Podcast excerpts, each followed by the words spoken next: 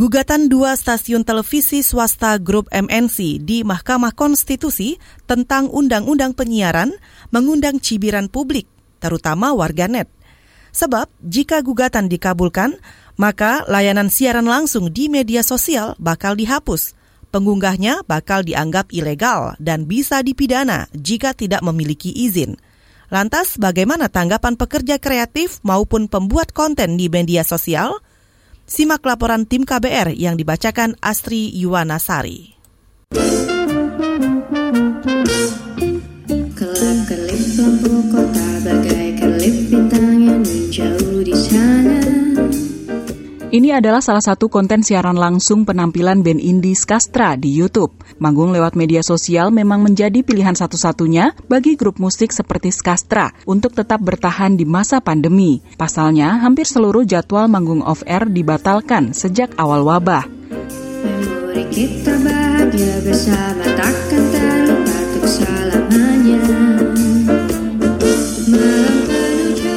Namun ruang hidup lewat media sosial pun belakangan terancam dihapus atau dibatasi. Ini menyusul gugatan uji materi Undang-Undang Penyiaran yang diajukan stasiun televisi swasta R C T I dan iNews T V ke Mahkamah Konstitusi. Mereka ingin siaran langsung berbasis internet seperti live di Instagram, Facebook, bahkan Zoom dilarang.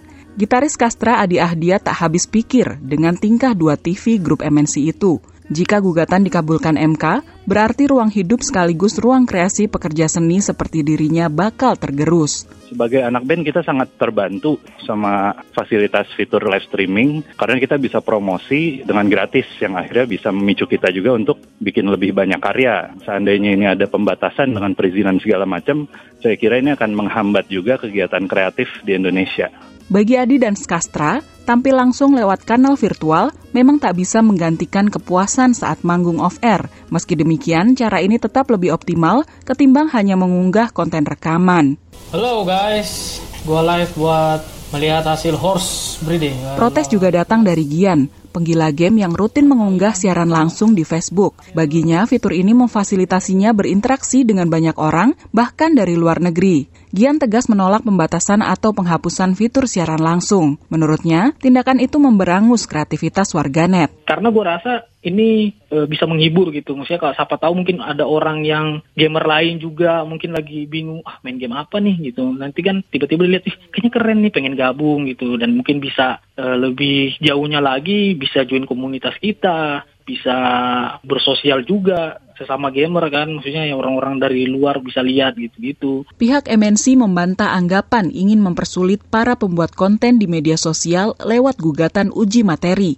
Perusahaan milik Ketua Umum Partai Perindo Hari Tanusudibyo ini mengklaim dirugikan sebagai lembaga penyiaran konvensional, tetapi mendapat perlakuan berbeda dengan pembuat konten siaran berbasis internet. Hal itu tergambar dari pernyataan kuasa hukum R C T I dan iNews T V Imam Nasef di sidang M K dua puluh dua Juni lalu. Lalu. Para pemohon wajib tunduk pada Undang-Undang Penyiaran dan Pedoman Perilaku Penyiaran dan Standar Program Penyiaran atau yang selanjutnya disebut P tiga S P S dalam membuat konten siaran. Apabila melanggar maka akan dikenakan sanksi. Sementara bagi penyelenggara siaran yang menggunakan internet tidak ada kewajiban untuk tunduk pada P tiga S P S. Dalam sidang lanjutan dua puluh enam Agustus lalu, Kementerian Komunikasi dan Informatika meminta M K menolak gugatan grup M N C. Sebab jika dikabulkan justru bakal mengubah industri penyiaran, tatanan sosial masyarakat, dan menimbulkan ketidakpastian hukum. Nantinya, pembuat konten siaran langsung yang tak berizin akan dipidana. Dirjen Penyelenggara Pos dan Informatika Kominfo Ahmad M. Ramli.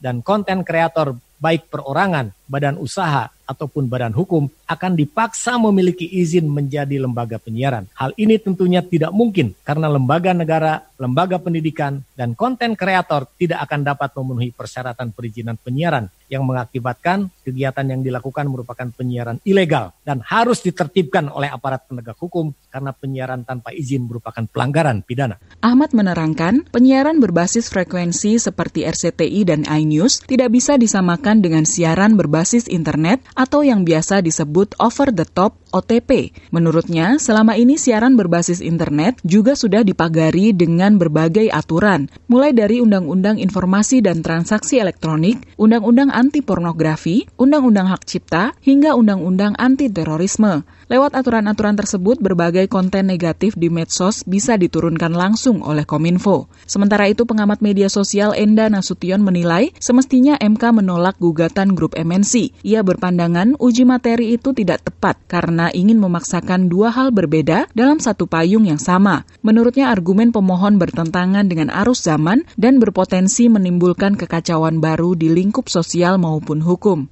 Nah, sedangkan penyiaran lewat internet itu kan menggunakan data dan internet ya, bukan menggunakan frekuensi milik publik, sehingga kalau diharapkan ada regulasi, harus ada izin dan lain sebagainya, maka jadinya bukan saja ketinggalan zaman, tapi juga rasanya tidak sesuai dengan ya apa yang dimaksudkan gitu. Demikian laporan tim K B R, saya Astri Yuana Sari.